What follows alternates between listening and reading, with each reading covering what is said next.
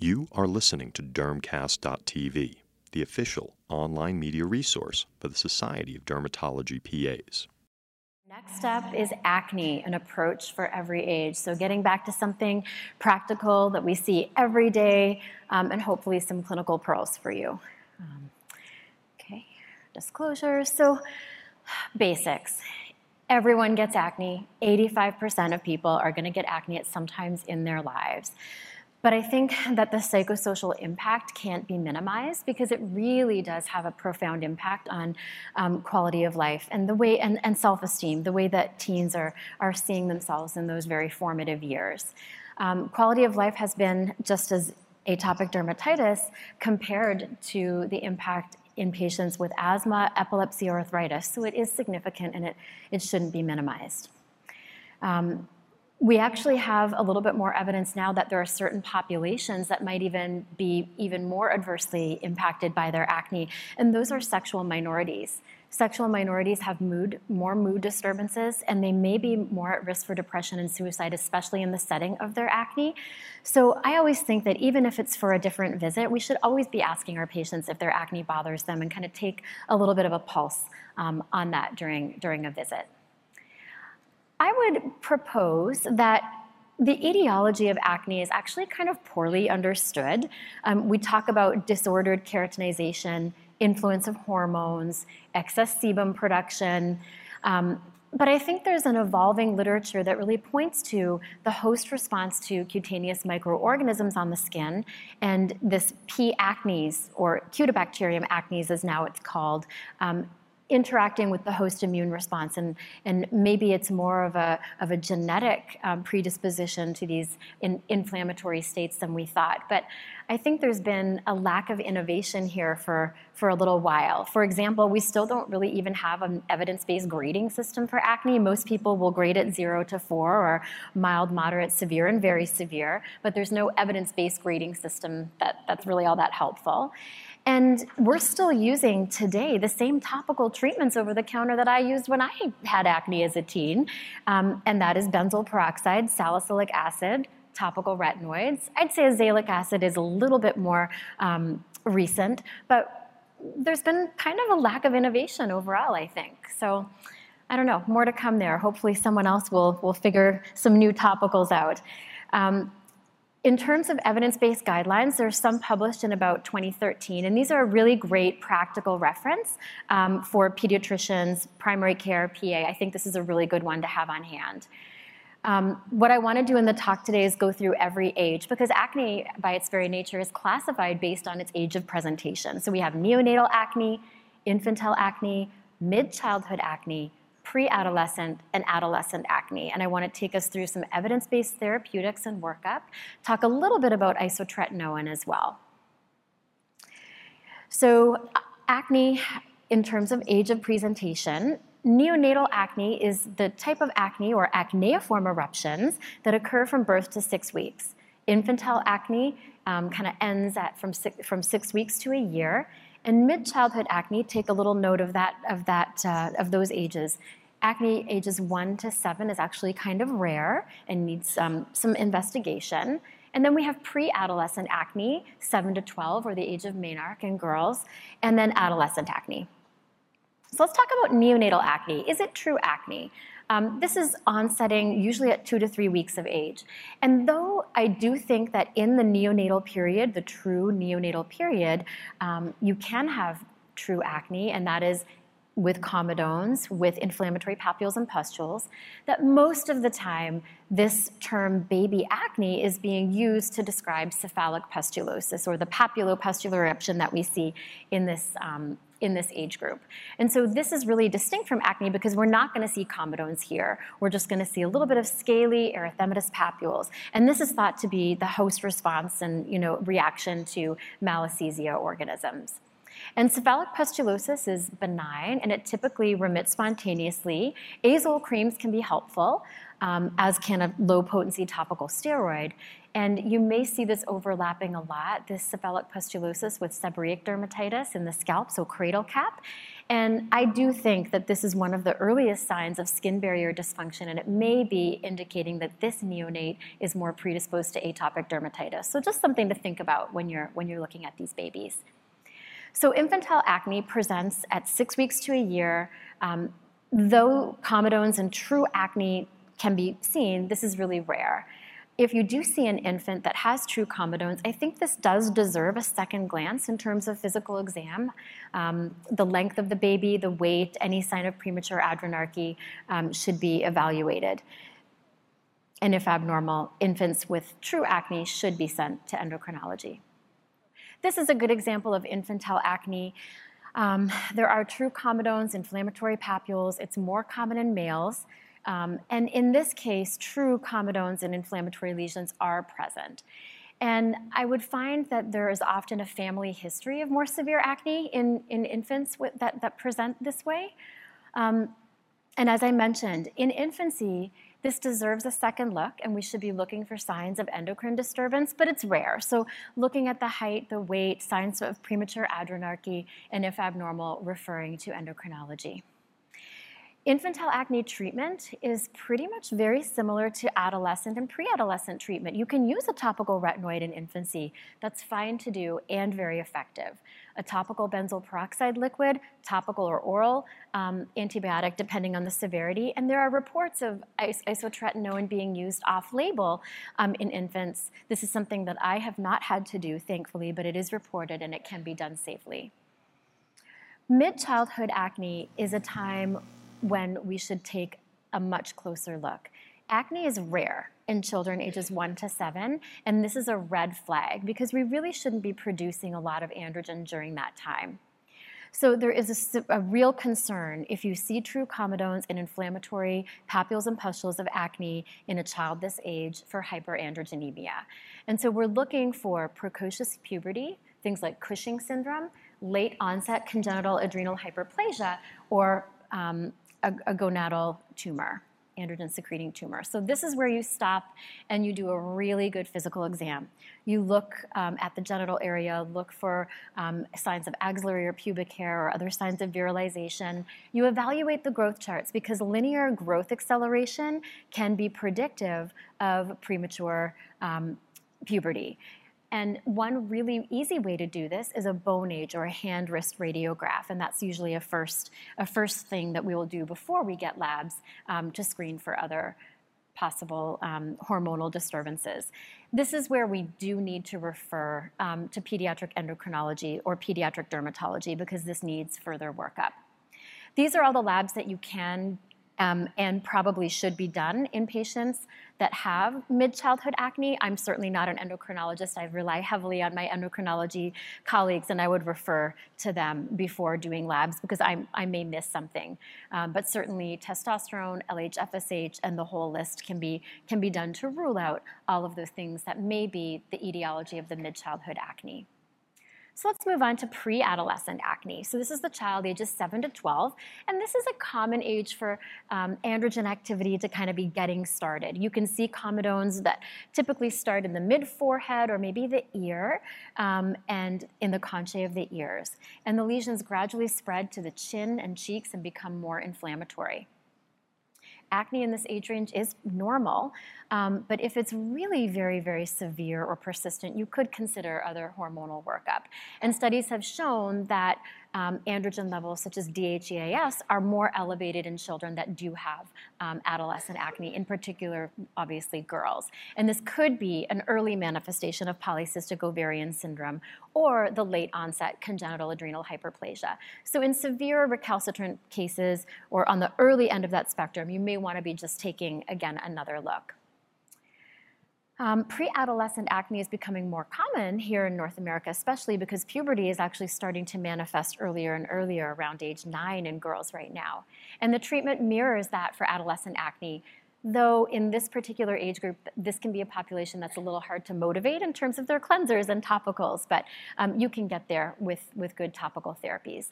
And so what would you wanna be doing? I think you would wanna be optimizing topical care for predominantly comedonal acne.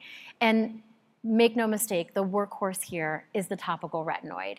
Um, you can certainly use a topical retinoid in combination with a benzoyl peroxide wash, or topical combination therapy, which generally implies a topical retinoid, a benzoyl peroxide either gel or wash, and a topical antibiotic used in combination. So when I say topical combination therapy, that's generally what I'm referring to. Um, Dr. Andrea Zaenglein just wrote a really nice review article on acne in the New England Journal of Medicine, and she gives a really nice treatment algorithm that's very evidence based for the management of um, mild, moderate, and severe acne in adolescents. And I think this is a really appropriate and really nice table for you guys to reference, for us all to reference. Um, and so it's here in your, um, in your materials.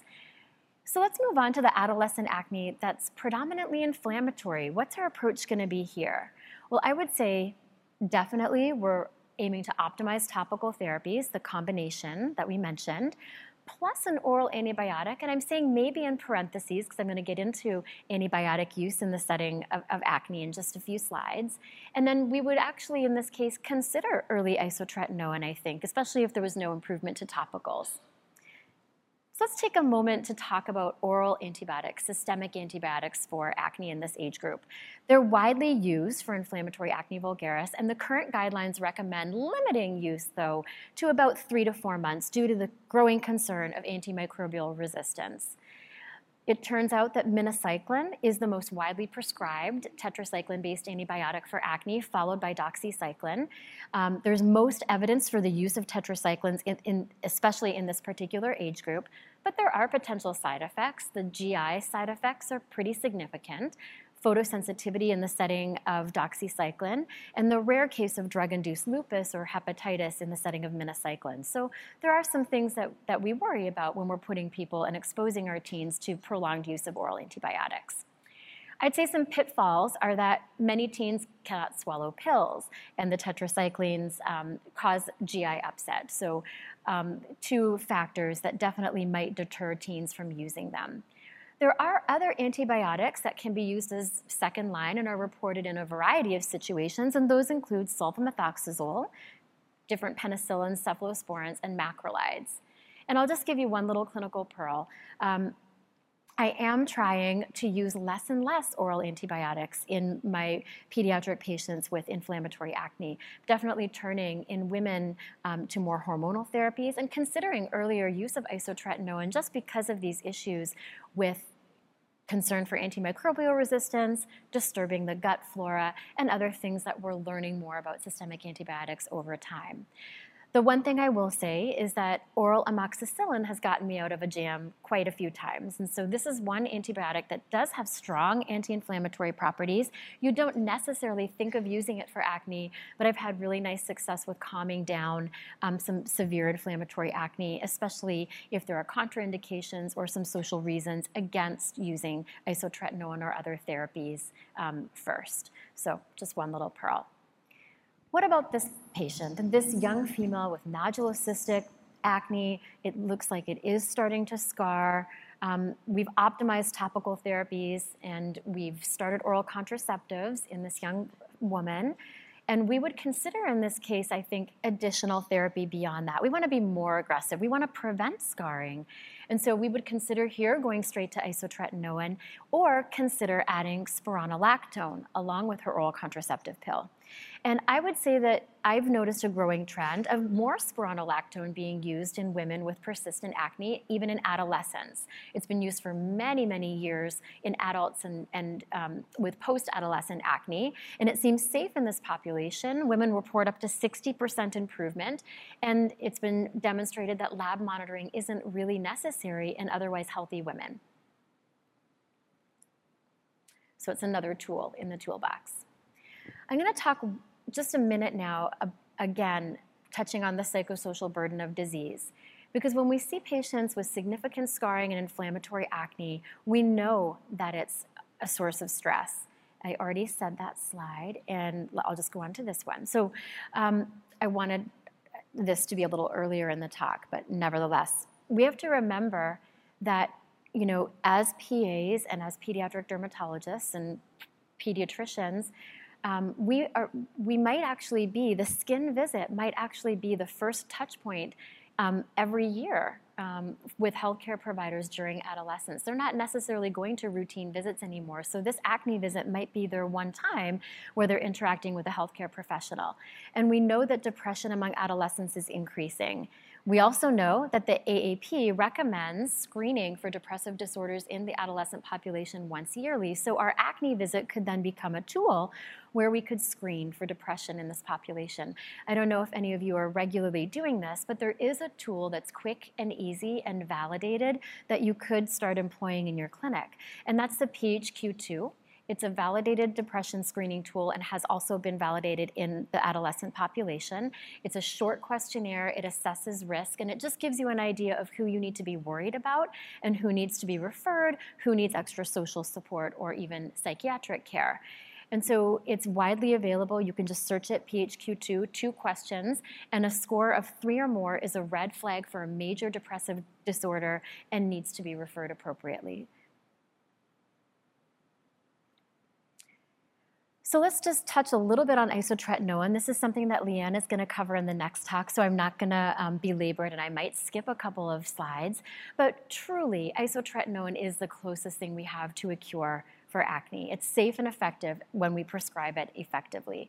We know that the side effects um, include, but are not limited to, the dryness, myalgias, um, sometimes transaminitis or elevated lipid panels, and of course, um, exposure during pregnancy is catastrophic with birth defects.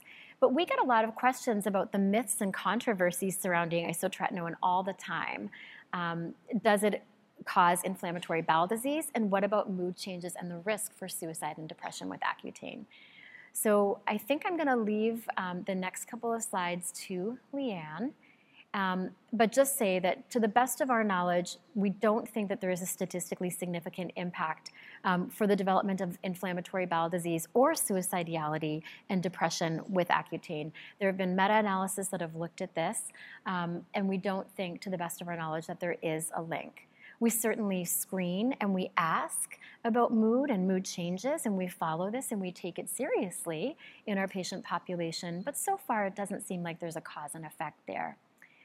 Um, in terms of lab monitoring on Accutane, there's really currently no, no consensus. A study in 2016 um, showed that maybe we're overdoing it with labs and it might be an extra burden of cost to the healthcare system. And so um, perhaps there's no evidence to support monthly labs aside from a urine pregnancy test um, in, our, in our female patients who are on the medication. In terms of dosing, most patients do really well at half a mg per kg. Um, I usually start there and kind of slowly ramp up because I have seen quite a few inflammatory flares when I start at you know a, a more aggressive dose. Um, it's important to um, take isotretinoin with the largest meal to enhance absorption, though some newer formulations are a little bit more readily absorbable. And then for severe more nodulocystic, or if the, if the acne is looking a little bit more necrotic, you would definitely consider adjunctive treatment with oral corticosteroids um, at a dose of about one, you know, half to one mg per kg daily to try to stave off that inflammatory flare that you might get could precipitate acne fulminans. So something to think about in your more severe cases. What about diet? There's so much in clinic about acne and diet. Um, but right now, we really don't have a ton of evidence surrounding what, what is the best diet. If you Google this, you will find a whole bunch of really interesting diets that teens are um, excited to be involved in and showing before and after photos that are really impressive, and who knows what else is happening, but it's definitely a hot topic. Um, small studies do indicate that low glycemic index is probably good for acne. It's probably good for everything, but acne too, sort of more anti inflammatory. And in at least one or two studies, high dairy consumption has been linked to increased acne. Spearmint tea is something that has been used um, in the world of hirsutism and acne because there is some thought that it may have some anti androgenic properties. And so I have some teens ask me about this sometimes. Should I be drinking spearmint tea? And I say, okay, that's fine with me. I mean, if it could have any benefit, um, I don't see any harm in it. And there are at least a couple of papers that, that actually talk about um, the spearmint extract and it having perhaps an anti androgen impact. Um, we've all probably in our practice seen our teens who are doing a bit of bodybuilding and weightlifting who are using a lot of whey protein supplements. I do think this is problematic and can have an impact on acne, and that has been reported. But overall, restrictive diets are not recommended. So, just some special considerations in skin of color. Patients with darker skin types get more side effects from, from their acne. They get more scarring, um, they get more post inflammatory hyperpigmentation that can last for longer than the acne. So it's really important to address it, and I believe it's important to be a little more aggressive a little earlier to prevent this sequelae um, in our patients with skin of color. So let's talk about what our approach would be in this patient with mixed comedonal and inflammatory acne and a lot of significant post-inflammatory hyperpigmentation, chin, cheeks, forehead. Um, we'd be thinking about hormonal therapies just based on the distribution of her acne and the gender. So um, oral contraceptive would be something we'd be thinking about. Optimizing topical therapy, of course, that's sort of step one. And then I would actually um, push for early isotretinoin in a patient like this in conjunction with very strict um, phototherapy, um, photo protection, so sunscreen and moisturizers, because I do think that the xerosis and the dryness that can be induced by our topical retinoids, and if we're doing isotretinoin, can exacerbate hyperpigmentation in this group. So really important. And you can have a really nice outcome if we start early and we remember our, our sun protection. So just a little plug for the Society for Pediatric Dermatology. We do have online education videos and patient education tools. We have a bunch of terrific handouts and we want you to be using them. If you go to pedsderm.net, you'll find a whole bunch of resources there. You might even see some very embarrassing familiar faces. However, it's all there for you to, to utilize. Um, so in this version of the talk, I had had some pre and post test questions, but let's just do them now. So this patient um, with this severity and degree of acne on the back and scarring, um, I think we can all agree what the most effective treatment would be here. I think isotretinoin would be very much indicated in this patient. And then which statement is true regarding isotretinoin? It's a cause of inflammatory bowel disease. Severe dryness is not a side effect. It's not, it is associated with increased risk for depression and suicide. It's safe during pregnancy or may impact lipid levels. And isotretinoin is most likely to impact lipid levels. And then a six year old boy presents to clinic with numerous comedones on the forehead, cheeks, and within the ear. And what's the most appropriate next step? Start your combination topicals, do a complete physical exam and review of growth charts, counsel that acne is normal in this age group. I think now we could all agree that we would be doing a physical exam and reviewing his growth charts. So lots of references for you to look at, and thanks again for your attention. Sorry again about the technical difficulties. This has been a presentation of Dermcast.tv, the official online media resource for the Society of Dermatology PAs.